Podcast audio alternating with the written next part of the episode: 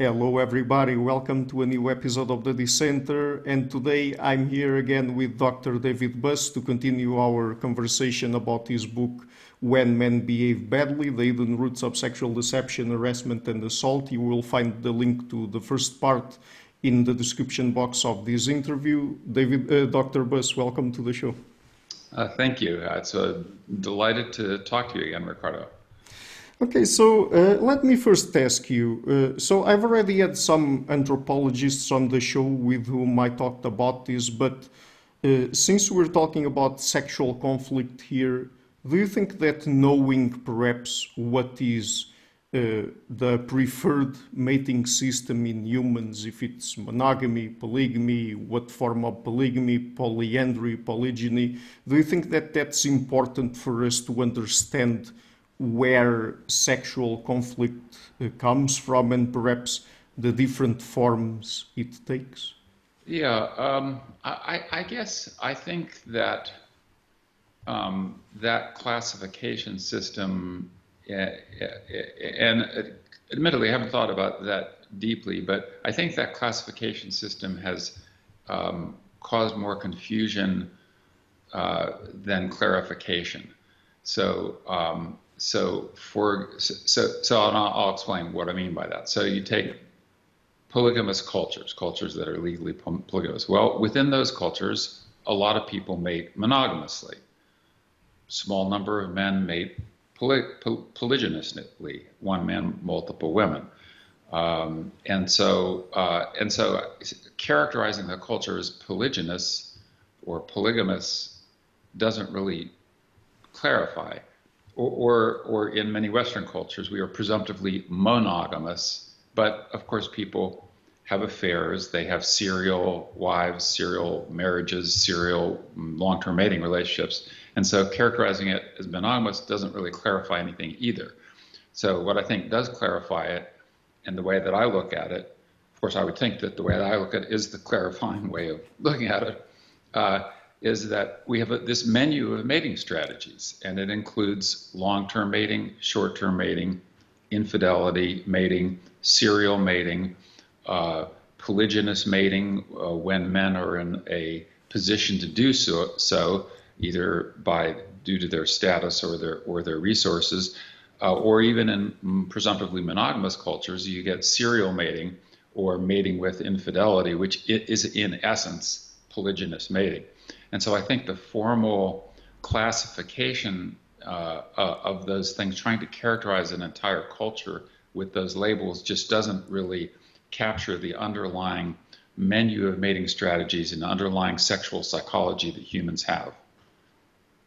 Right. And since you studied jealousy, do you think that that tells us anything about perhaps uh, the mating preferences of people in terms of, for example, would jealousy only make sense in an evolutionary context where humans were mostly monogamous or not? Well, um, yeah, no, no, not necessarily. No, not at all. Uh, I mean, they're uh, go to the Tiwi, the Tiwi tribe of uh, northern Australia. They're they're polygynous. Uh, you know, the high status men have multiple wives, but but boy, when they uh, when when there's an interloper who has sex with one of their wives, it's it gets deadly. You know, uh, can get deadly, and so um, and so it, yeah, it is. Uh, so I mean, from an evolutionary perspective, the way that I think about sexual jealousy is it's an emotion that emerges primarily in long-term mating relationships, and those could be monogamous or polygynous. So if you have three wives, you still don't want other men to have sex with one of your wives it's not like, oh, well, I have three. Uh, please, other males, you know, I'm not jealous at all. Uh, so, so I, I, think that it's a it's a universal emotion. Uh, the anthropologist Margaret Mead tried to claim uh, that there were cultures where there was no jealousy, you know, like in the Samoan Islands, and of course, subsequent anthropologists discovered, and even in her own books on the Samoan Islands, she describes many episodes of jealousy, including homicide due to sexual jealousy. So, uh, so I think it's a universal human emotion. that emerges primarily in long-term mating contexts, much less so in short-term mating. Right. And why do people have affairs? I mean, in the case of men, I guess it's perhaps uh, easier is not the best word here, but let's go with it easier to understand in the sense that the optimal uh, reproductive strategy for men would be to impregnate as many women as possible. Uh, yeah, and uh, but in terms of women, I mean, why do they have affairs? Yeah, this is a great question, and it's a, been a relatively neglected topic. So, um, uh, the the this is an area where I uh, differ or depart from most other evolutionary psychologists on the issue, and have changed my mind on on the what motivates women to have affairs. So, the traditional explanation, or the the historically the most um, ancient explanation uh, scientific explanation in evolutionary psychology is what's called the dual mating strategy hypothesis. So where where women uh, uh, can get resources from one guy but good genes from another guy, and in a game theoretic sense, in principle, the hypothesis is perfectly reasonable. Um, you know, that is, if a woman could do it, she would choose the man with the highest quality genes, genes for good health, for example, or sexy son genes um, and also get the resources from you know uh, other guys. And we know that the high status uh, men sometimes are reluctant to devote all their resources to to one woman. So uh, so in principle, it's a viable hypothesis. Uh, but I started to question it. I don't know, maybe 10, 10 years ago or so. Initially, I thought, well, this is a great explanation. And initially, there was empirical evidence that seemed to support it, and the primary empirical evidence was that um, that, uh, that that women experience mate preference shifts at ovulation to prefer more masculine and more symmetrical men, um, and masculinity and symmetry were regarded uh, as markers of genetic quality. Uh, and and the hypotheses behind those were also perfectly reasonable. Uh, that is, you know, the hypothesis with uh, masculinity was that testosterone, uh, that the masculine features are a product of testosterone production in the body during development, uh, and that uh, we know that testosterone compromises the immune system, and so so only men who have a very healthy immune system can, quote, afford to crank out a lot of testosterone and produce these masculine facial features, bodily features.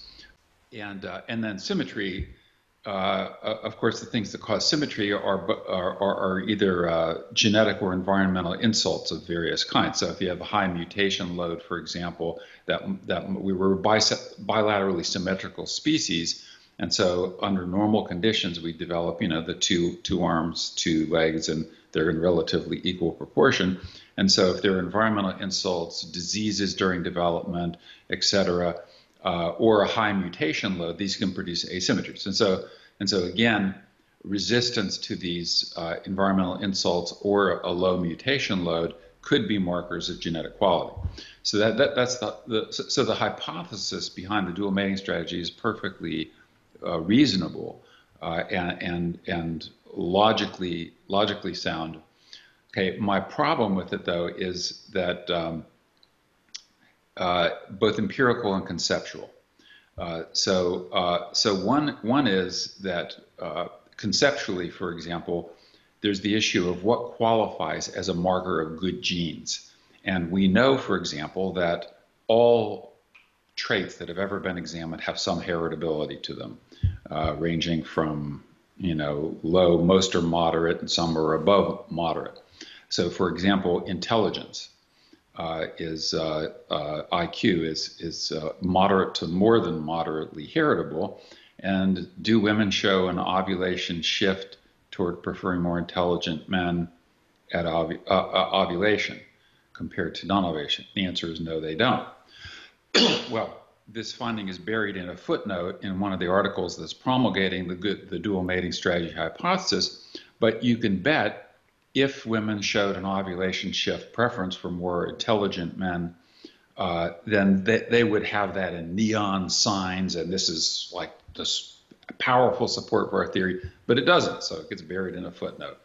Um, and, and but the more general point is that if many many qualities, including good dad qualities, are moderately heritable, why single out masculinity and symmetry as the sole markers of good quality genes uh, when there are so many other um, you know traits that are heritable and could be markers of good genes and contribute to a woman's fitness or her children's fitness. Um, and so and so there's that there's that issue uh, and, and, that's a conceptual issue. Um, a second is uh, an empirical issue, which is that the the evidence for the ovulation shift um, effects turns out to be much weaker than initially um, um, claimed. So uh, you know, so there's something there. Something is changing at ovulation, but now there are different theories about why, and uh, a UCLA, UCLA evolutionary psychologist, Jim Roney. I don't know if you've interviewed him yet, but I recommend that you you do. He he's kind of has a low key demeanor, but he's super smart and and has I think actually a more compelling theory of uh, the effects of uh, hormones on women's mating psychology. Um, so then then we get to impu- uh, another empirical issue, uh, which is that women who have affairs tend to be unhappy with their mating relationship. And you may say, well, well that's a huge surprise there. You know, uh, people are unhappy, start having affairs. Well, it turns out that's not the case with men. Uh, men who, if you compare men who have affairs with men who don't, there's no difference in their relationship satisfaction or marital happiness. But there is with women. Okay. Second, women tend to have affairs with uh, women tend to fall in love with their affair partners. So about 70%, they get deeply emotionally involved with them. Now, uh, in contrast to men, which is about men are about 30%. So it's a huge, huge sex difference. Uh, and uh, it, and now, if you were going to design a a woman who was trying to get good genes from one guy and investment from another guy the last thing in the world you want is for her to fall in love with and become emotionally involved with the guy she's getting good genes from, because that's exactly what you don't want.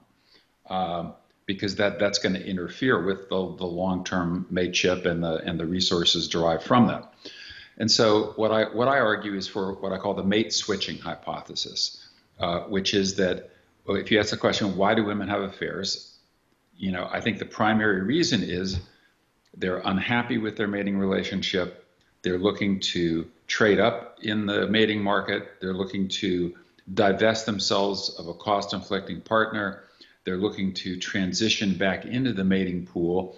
Uh, or they're putting their what I call their big toe in the water to see if there are better mating options out there. Uh, and so, uh, and, and, so I, I, in the in the book, uh, why men be, when men behave badly, I outline what I view as empirical evidence in support of the mate switching hypothesis for why women have affairs. Now, of course, the um, there's no logical reason why both hypotheses couldn't be correct. Uh, and, and, there are others. So there's the dual mating strategy, there's the mate switching hypothesis strategy, there's the obtaining uh, resources. So under certain conditions, women in principle could uh, obtain more resources from affair par- if she had additional affair partners, and those and those could be important. And under certain circumstances, women that might motivate women to have affairs. So the key point that I'm making is that there's no reason why these hypotheses couldn't all have some merit to them. That is, some women under some circumstances engage in affairs for resources. Some do it for mate switching, and some do it for good genes. Uh, but I think the bulk of the evidence doesn't support the good genes hypothesis or the dual mating strategy hypothesis. Uh, and if you ask the question, why do most women have affairs? Uh, I think the evidence is very, very uh, is is very thin on that. One one other piece of evidence on that, and this is um, not, you know, as you know, with all these hypotheses, you evaluate the weight of the evidence. There's no, typically, no single empirical finding that definitively proves one or refutes another. Uh, and so you have to look at the weight of the evidence across studies. And so there have been analyses of uh, the actual rates of genetic cuckoldry, uh, at least in many modern societies. And it turns out, so early on in the field, uh, Baker and Bellis, uh, who wrote a book called Human Sperm Competition, were arguing that uh, the the genetic coupling rates were like uh, 10 to 14 percent in that range. Uh, but it's tur- turned out meta-analyses show that the actual rates are much, much lower. So that is women getting actual genes from men who are not their, you know, social their uh, uh, social husband or or uh, or, or long-term mate. So the rates are coming in at like one to two percent uh, of genetic cuckoldry, not 10 to 12 or 10 to 14. Well, now you could argue reasonably that, well, maybe rates of genetic cuckoldry were much higher ancestrally than they are in modern environments because we have birth control and other sorts of things, and that's perfectly plausible and, and possible. Rates of genetic cuckoldry might have been higher uh, in small, you know, traditional hunter-gatherer groups. Um, but but nonetheless, you know, if it were the case that the rates turned out to be more like the 10 to 14 percent in the modern environments, and that the genes that um, uh, women got from these tended to be from men who were highly masculine and very symmetrical. Again, they would be trumpeting that as, you know, in neon signs as support for that dual mating strategy hypothesis.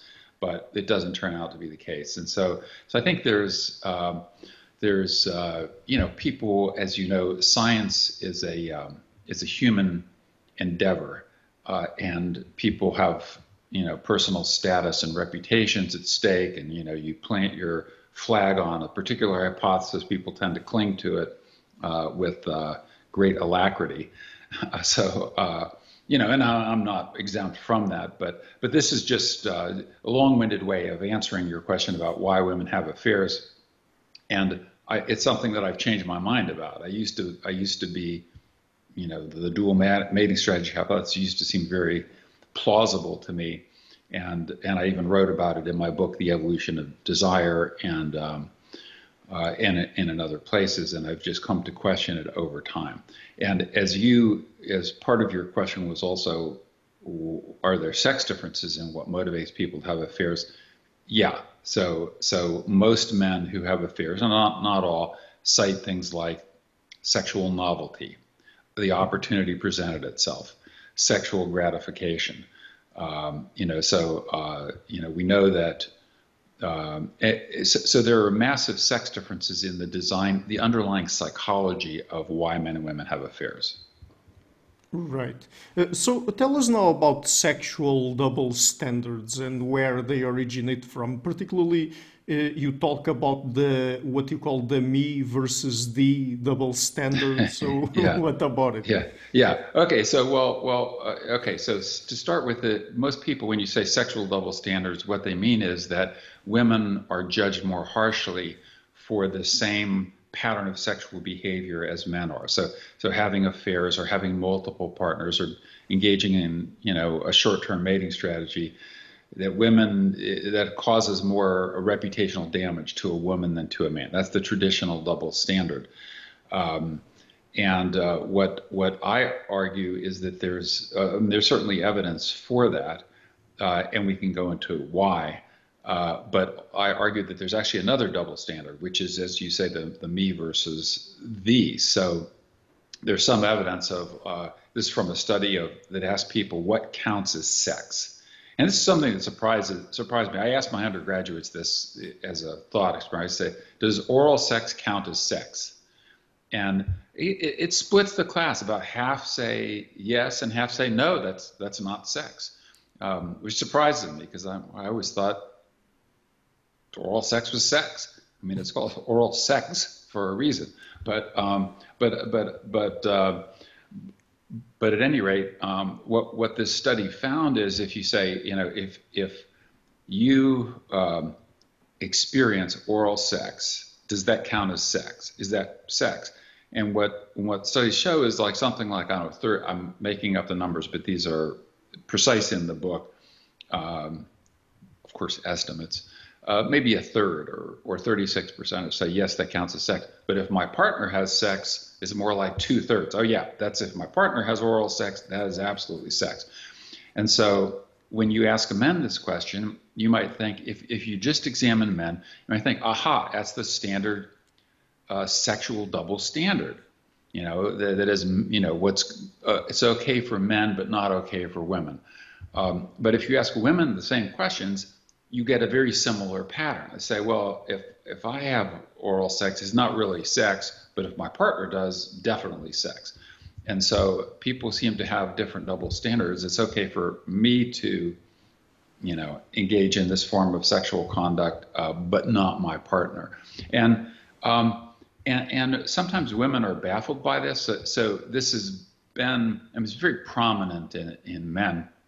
The, one of the examples I use in the book uh, although there are many others, but is that the Joseph Smith, the uh, founder of uh, the Mormon religion, where uh, he he was married, happily married to his wife named Emma, but he found himself uncontrollably attracted to other women.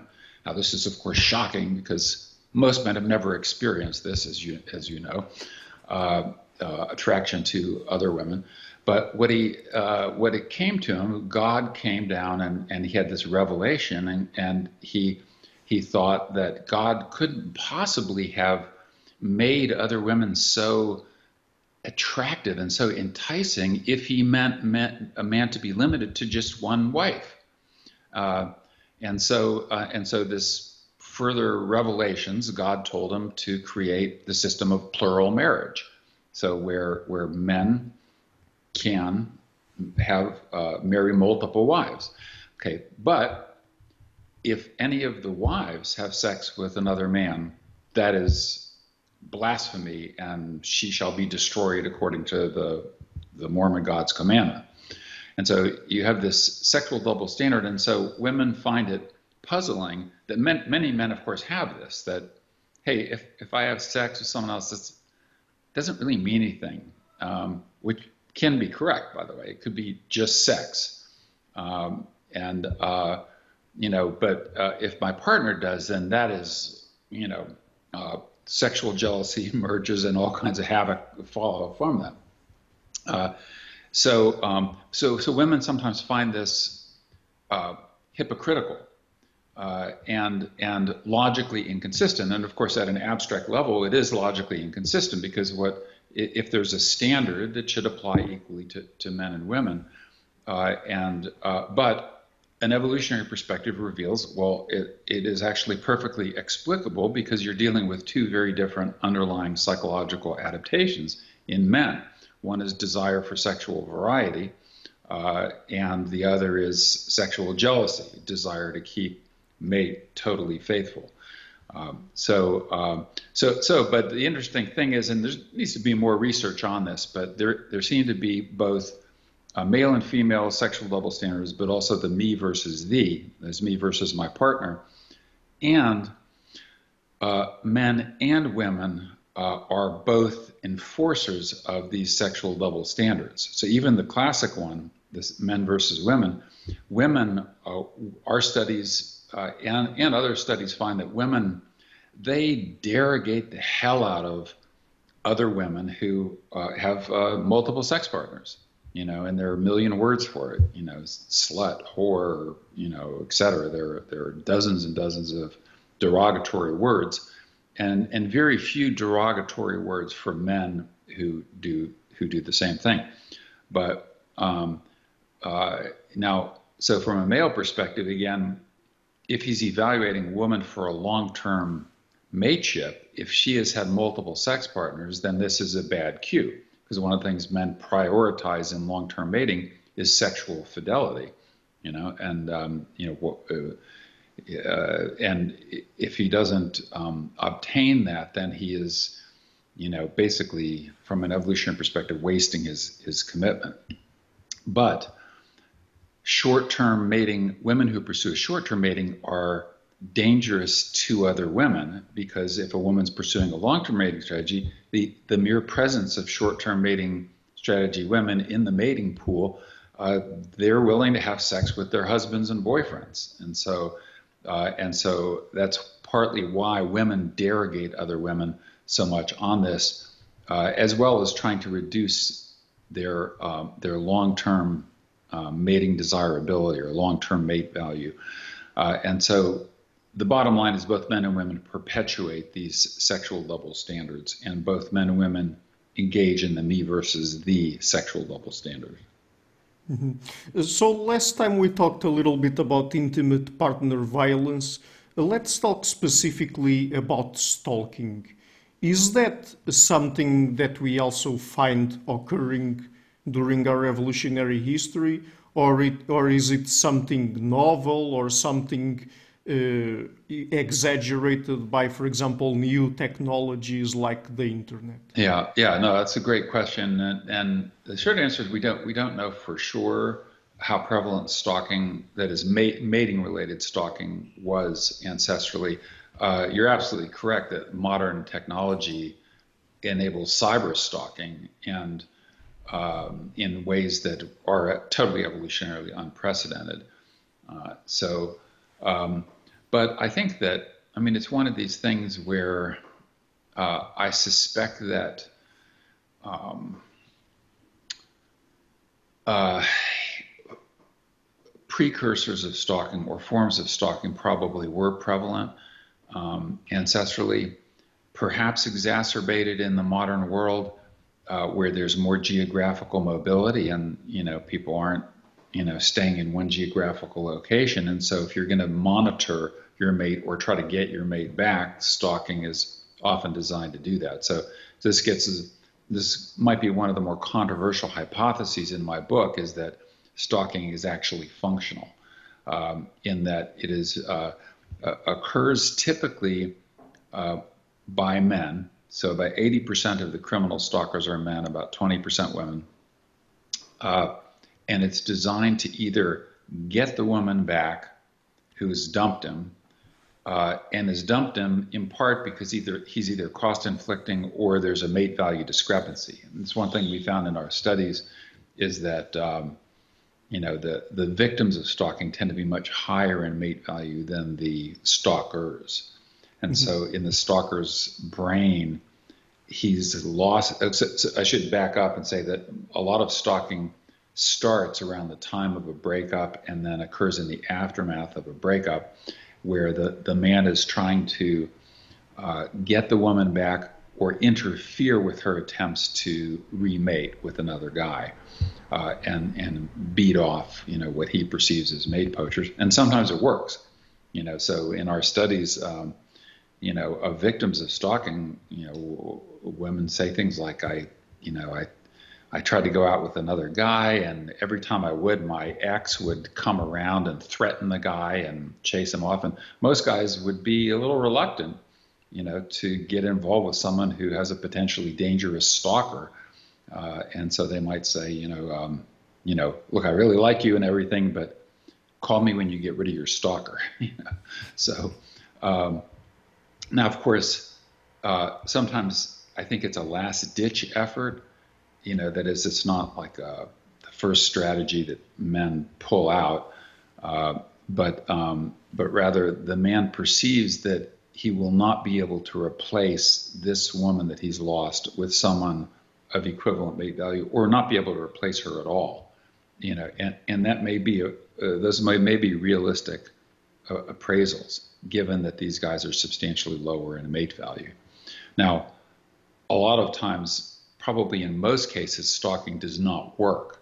That is, the woman doesn't go back to the guy, doesn't have sex with him, but sometimes it does work. So sometimes she sees him again, sometimes has sex with him, and uh, and then of course it, it, it tends to be very effective in scaring off other men, uh, and so um, and so most, I mean, there's a tendency, Ricardo, and you probably know this in the field of psychology, to pathologize behavior. And so right. even things like intimate partner violence or stalking, or we can maybe even PTSD, we can get into that. So is is uh, oh that's a pathology. Or even like sexual jealousy. People oh that's a that's a pathology.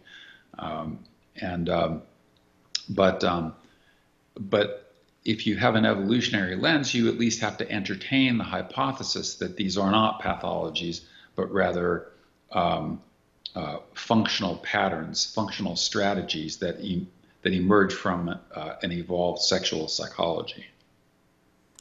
Uh, that's very interesting. So, if these are not really pathologies and perhaps they might occur in certain circumstances, some of them potentiated by the sort of modern environments we live in, how do you think we should deal with them? Do you think that perhaps there would be some environmental strategies to put to use there or not?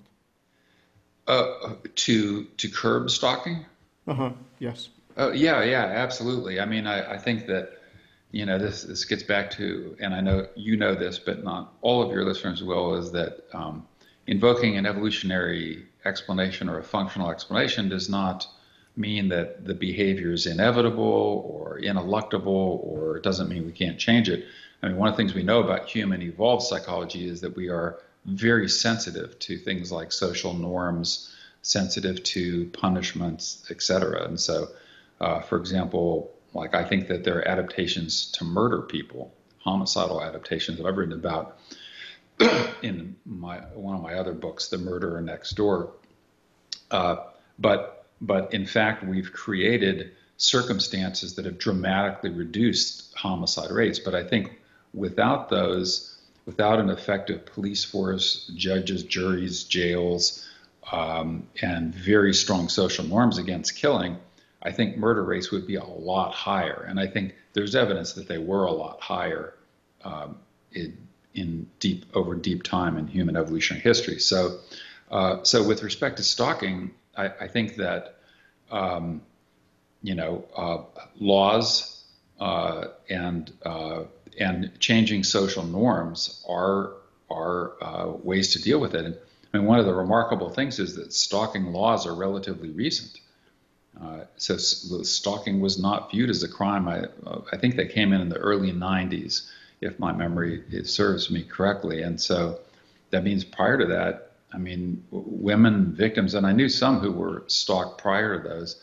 I mean, it would be.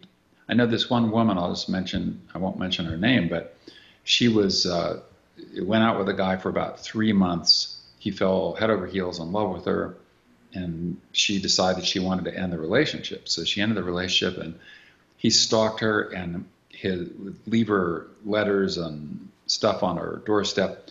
Got increasingly threatening, and and his letters got increasingly violent to the point where she literally had to change her name, legally change her name, and move to a different city uh, in order to escape this um, stalker because there weren't there weren't laws against what he was doing at that at that point.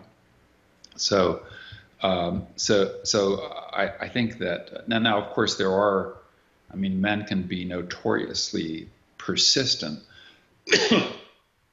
and um, violate the laws and find ways around them and so forth. Uh, but but nonetheless, I think these these things, just like intimate partner violence, can be um, reduced substantially, and and in the case of intimate partner violence, has been reduced substantially. So now that now that the, the laws laws are stricter about it, uh, police are more uh, aware. So, for example, with intimate partner violence, uh, if there's a report of intimate partner violence, the police in many jurisdictions are required to arrest the suspected perpetrator, even if the victim does not want to press charges. Uh, and so there, there's been a shift in, in that and a commensurate decrease in the rates of intimate partner violence, although it's still pretty pervasive.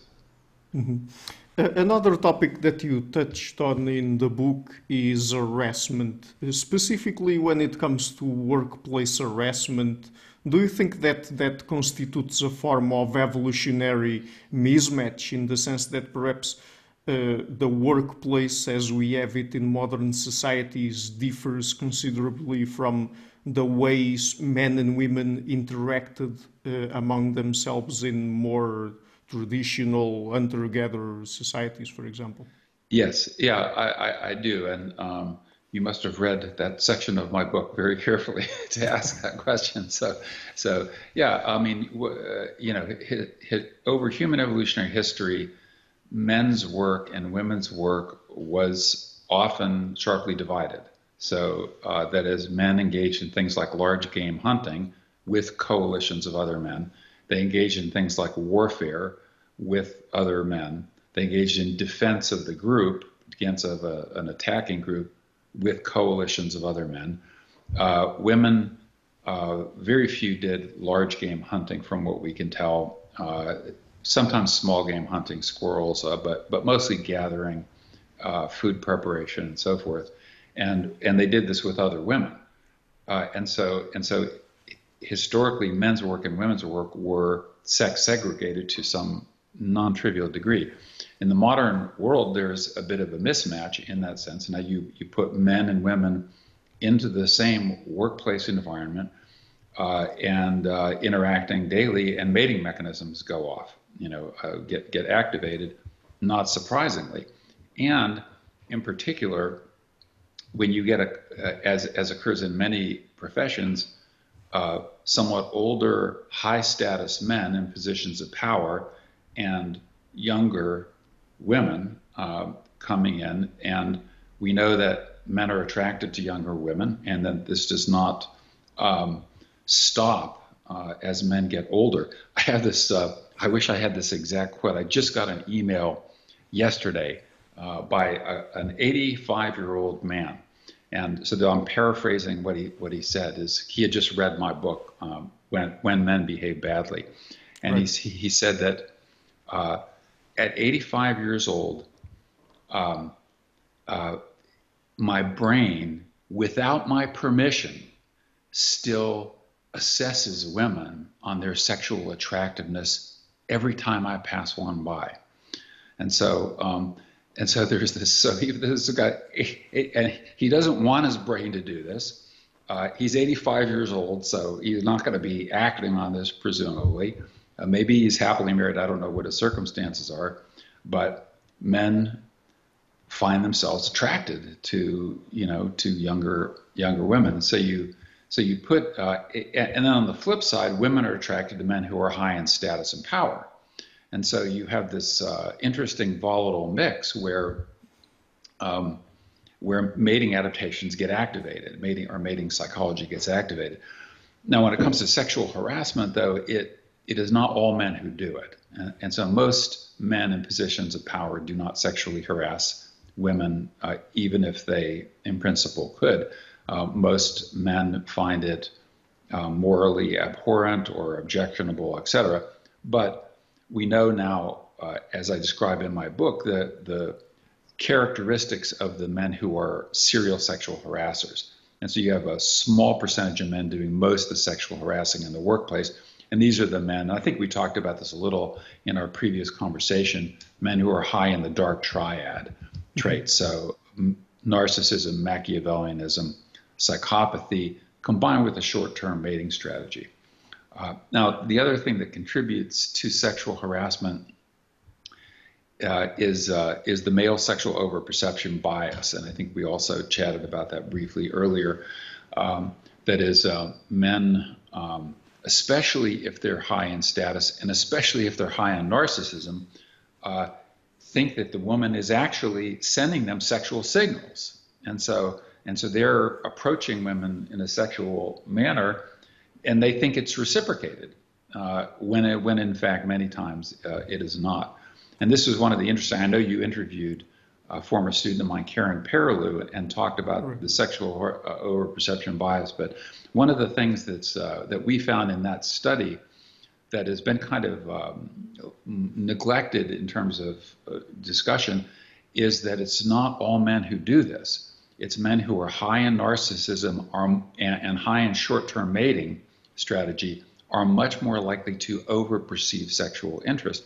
And I think it's actually a design feature um, of short-term mating strategy. That is, if you're going to pursue a short-term mating strategy, it's going to pay off if you think, if you believe that other women actually are sexually interested in you.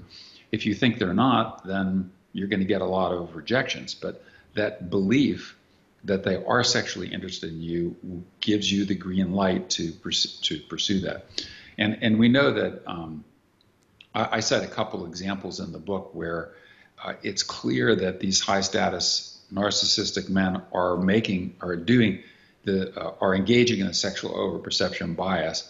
And because uh, like in the case of a former senator bob packwood uh, he he literally wrote in his journal that he knew these women were attracted to him. Otherwise why would they you know be at the in the copy room just when he was and admiring his bulging biceps and all that. Anyway, he was accused by 20 different women of sexual harassment and then eventually uh, was forced out of the Senate uh, before he got convicted of it and before they forced him out. Uh, so, um, uh, so but get, it gets back to the key point, and, and this is why I have some reservation. I had some reservation about the title of my book, When Men Behave Badly, just in the sense that it's not a book about male bashing, and it's not all men. Uh, it's it's a minority of men who commit the majority of, in this case, acts of sexual harassment. Mm-hmm. But since you mentioned men in positions of power in the context of the workplace when it comes to sexual harassment, do you think that when feminists say that sexual harassment is not about sex, but it's rather about power. Could they have a point there? Could they be at least partly right? Yeah, yeah, of course they could be partly right. I mean, this is one of the mistakes that people make is they think that human behavior has to be caused by one motive, you know, and so it is possible that some men sexually harass because uh, they get off on the um, on the power aspect of it, but um, but to think that, uh, it, well, and the other critical thing is, uh, so, so I think that most sexual harassment is not motivated by power, by power, by the way. I think it's motivated by attempts to gain sexual access. Um, okay. Um, however, what was I going to say? Um, I lost my train of thought there. Apologize for that. Um, that uh, oh, the question was uh, power. Oh, well, one one issue is that, uh, and there's some evidence for this, that men in positions of power, when they get power, when they get high status, they feel sexually entitled. Uh, and oh, I remember the point that I was going to make is the perspective of the victim versus the perspective of the perpetrator of sexual harassment. And so, from the perspective of the perpetrator, I think in most instances, it's an attempt to gain sexual access. Um, but from the perspective of the victim, it's not, it's not sex. And so uh, it, it, it's, it's a form of, um, it's harassment or, or even a form of violence or a form of abuse of power. And so from the perspective of the victim, it's very different, uh, reasonably so. Um, uh, the other thing is that many women do not view, and I asked some women about this, uh, you know, why do they think it's all about power, not at all about sex? And their perspective was that uh, for many women, sex is sex within the context of a relationship and an emotional right. in, involvement. And so that's not sex for them. Some guy in positions of power, you know, leering at them, making sexual overtures, that's not sex from their perspective. Um, and so I think, again, this kind of this um, feminist perspective is more reasonable when you understand that there are differences between the psychology of the perpetrators and the victims, uh, and that uh, and that what sheds light on it is understanding that male and female sexual psychologies are fundamentally different. Um, and so pre- pretending you know what I call sex difference denialism. I think is the is the uh, is the scourge, the modern scourge of uh, which totally surprises me because uh, the sex differences in the domain of mating and sexuality and aggression, which of course is related to mating and sexuality, are the largest and most well documented and most replicable findings in the field of psychology. So, um, you know, but understanding the underlying sexual psychology of men and women and how they differ is critical to shedding light even on these things like feminist versus evolutionary perspectives on sexual harassment. Mm-hmm. So uh, last time and also today when talking about stalking, I asked you about perhaps some strategies that we could use to deal with these different forms of sexual coercion. But from an evolutionary perspective, what are some of the strategies women themselves have against sexual coercion? Yeah, okay, great question. So you've obviously read chapter eight of my book, where it's a, it's a long and, and I think the most important chapter of my book in some ways, in that it is the only attempt that I know to um, assemble all of the possible defenses that women have against sexual coercion. And I think there are about a dozen of them that I have there. Uh, and uh, and so I'll just perhaps mention a few. I can't I can't go into all of them, and I hope sure. I hope people will will read that chapter, uh, especially, and I, I have a table that lays them out. So so one is uh, fear. Uh, we know that fear is an evolved emotion. Um, you know the the fight or flight response, uh, et cetera. It's one of one of the most ancient and um, conserved emotions that humans have, and it has a very long and deep history, a mammalian history. Um, but women fear strange males, uh, and they feel fear, strange males also who who uh, start talking about sex a lot, uh, and so and so this fear causes women to avoid circumstances that would put themselves in sexual danger. So, like uh, going out at night alone, for example, or going to I don't know, a, a, fraternity party unaccompanied, you know, where there might be spiked, um, you know, drinks uh, there. So, so, so fear is one of the first lines of, uh, of defense. Another is, uh, which I think is evolutionarily ancient, is bodyguards. So, bodyguards that is uh, the husbands, the fathers, the brothers, the sisters, the female friends, the male friends, uh, who can basically deter sexual coercion before it even happens. So, someone who's going to try to sexually coerce a woman or sexually assault a woman is going to be deterred if there's a, a you know, three big formidable brothers, um, you know, in close proximity of the woman. Uh, and, and so, and women also actively enlist bodyguards. Uh, uh, and and one of the sort of tragedies, and this is again a mismatch between ancestral and modern environments, is that you have uh, women who who grow up in a family and then they go off to college or university a thousand miles away, uh, where they don't have their close kin and proximity, and they don't have their friendship network established yet, uh, which is why freshman women, first year university women, are most at risk of, of sexual coercion because they are all of a sudden uh, devoid of the bodyguards that they that they formerly had.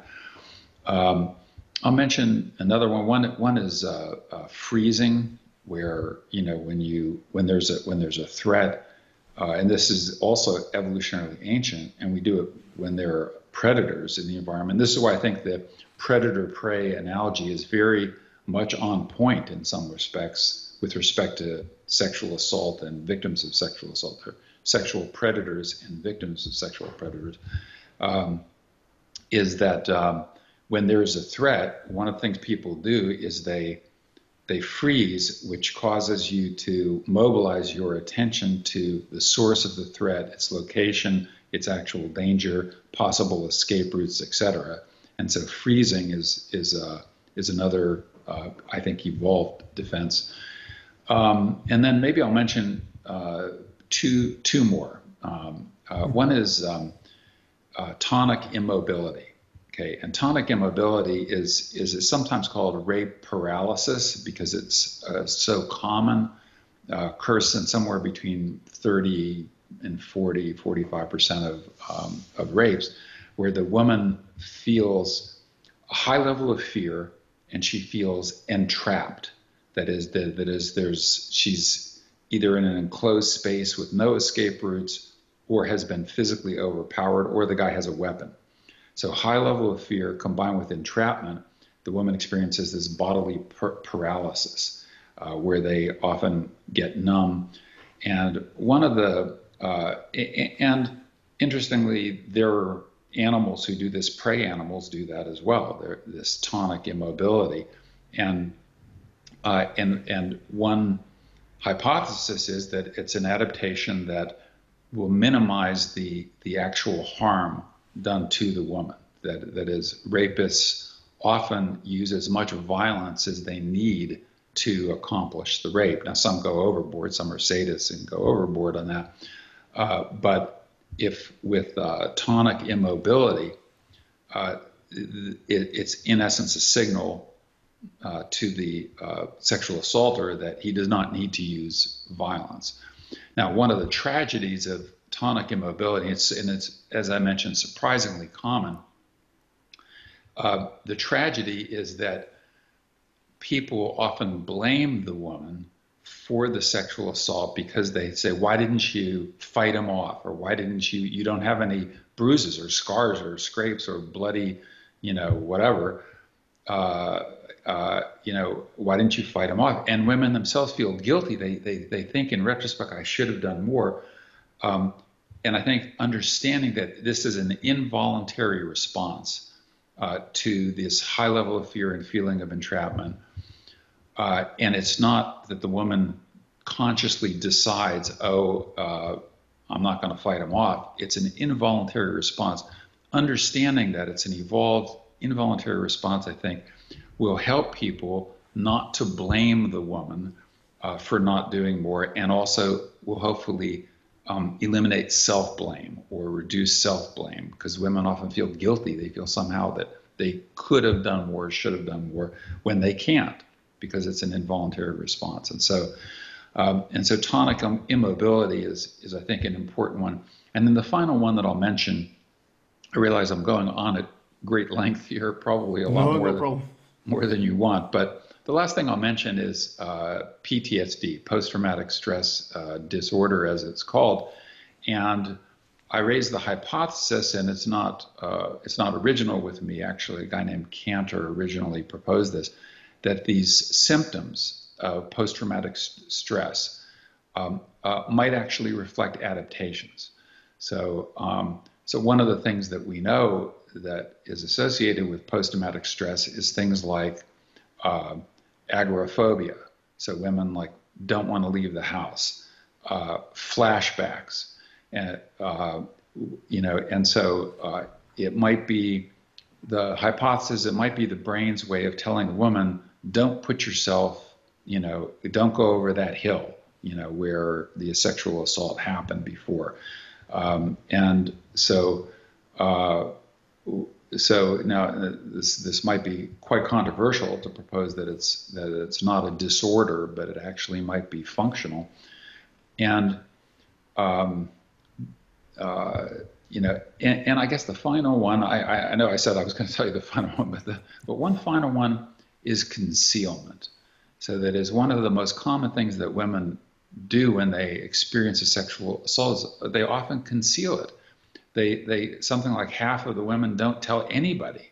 They don't even tell their best friends. Um, and now, why do they conceal it? Now, and people, uh, they conceal for a variety of reasons. You know, one is that people suspect, well, was it truly a rape, or did you, were you a, a willing participant? Um, so there's the not being believed. There's the the low probability of a sexual assaulter actually getting convicted of, of the crime, and and it is very few do get convicted of the crime. There's the prospect of going through a grueling, you know, trial and interrogation by police and further humiliation where women often experiences as a second rape. That is, that is, that you know, uh, going through the aftermath of revealing it is often more traumatic or as traumatic as the actual rape itself. And so, uh, and we know from an evolutionary perspective, it causes a decrease in the woman's perceived mate value, uh, and uh, it leads to if she has a husband or boyfriend, it there's a huge breakup rate uh, in the aftermath, uh, and so concealing it um, could in fact be functional for for women because of the cost they incur by revealing it, uh, and so uh, and so anyway, you start with fear, and then you go up through. I also talk about appeasement versus fighting, uh, and which which of these are more effective. And I think people need to know, uh, men and women need to know which defenses are the most effective, especially in the modern environment. So anyway, that's a very long-winded answer to your to your question. No, but it, it, was great. It was very informative. So, uh, so as my final question, and this will be, I think, a two-part question. So, back in 2018, in our very first interview, one of the questions I asked you was if you thought let, like, uh, that things like virtual pornography would tweak men's brains specifically into thinking that perhaps there were more uh, sexually available women than they really were, and perhaps tweak them into preferring short-term mating strategies. So since then, and since it has been already three years and you wrote this book, I was wondering if you would have any new insights on that.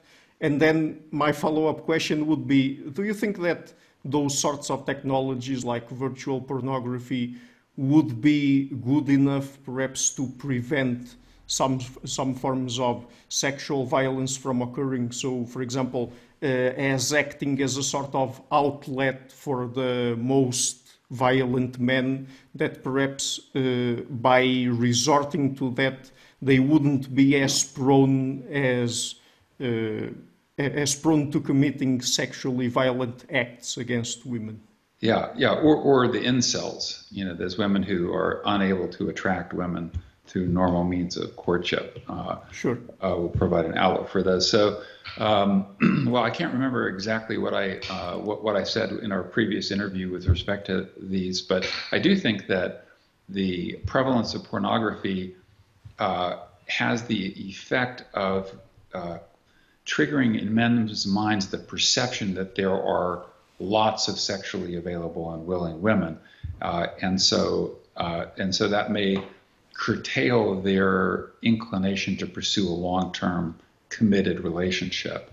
Uh, and in fact, we know actually statistically in many in many cultures, uh, there's been a decline, a decline in marriage rates, a decline in long-term commitment, and uh, also in in some cases uh, a, a, rise in the hookup culture you know, with uh, Tinder, online uh, dating, and so forth. And so, uh, so I think that, uh, you know, it has.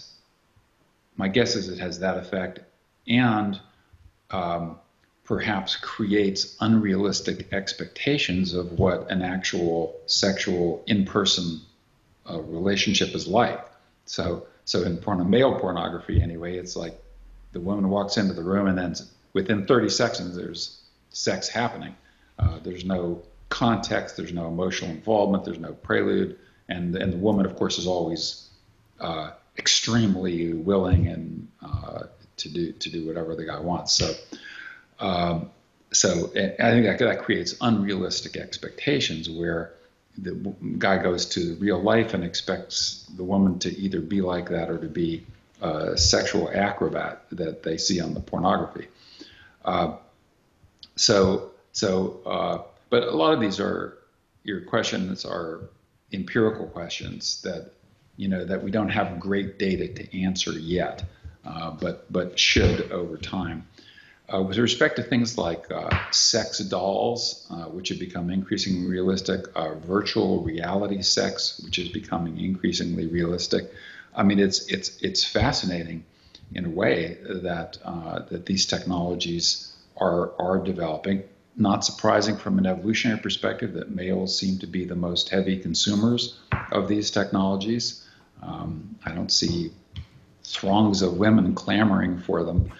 Um, but I think that I think that uh, I mean, there's controversy around things like virtual sex and, and the sex dolls, but I actually suspect that it will have a beneficial effect, uh, uh, precisely for the reasons that you, you, that you allude to, perhaps resulting in a decrease in rape rates, um, uh, and also uh, finding uh, outlets for for incels, that is, involuntarily celibate men who cannot attract a woman for one reason or another due to low mate value or due to a little bit of um, on the Asperger's spectrum, you know, disorder. So they, they lack the social skills to to attract women. Uh, uh, that these um, these technologies, these sexual technologies, uh, could uh, you know uh, help alleviate a lot of problems for for men.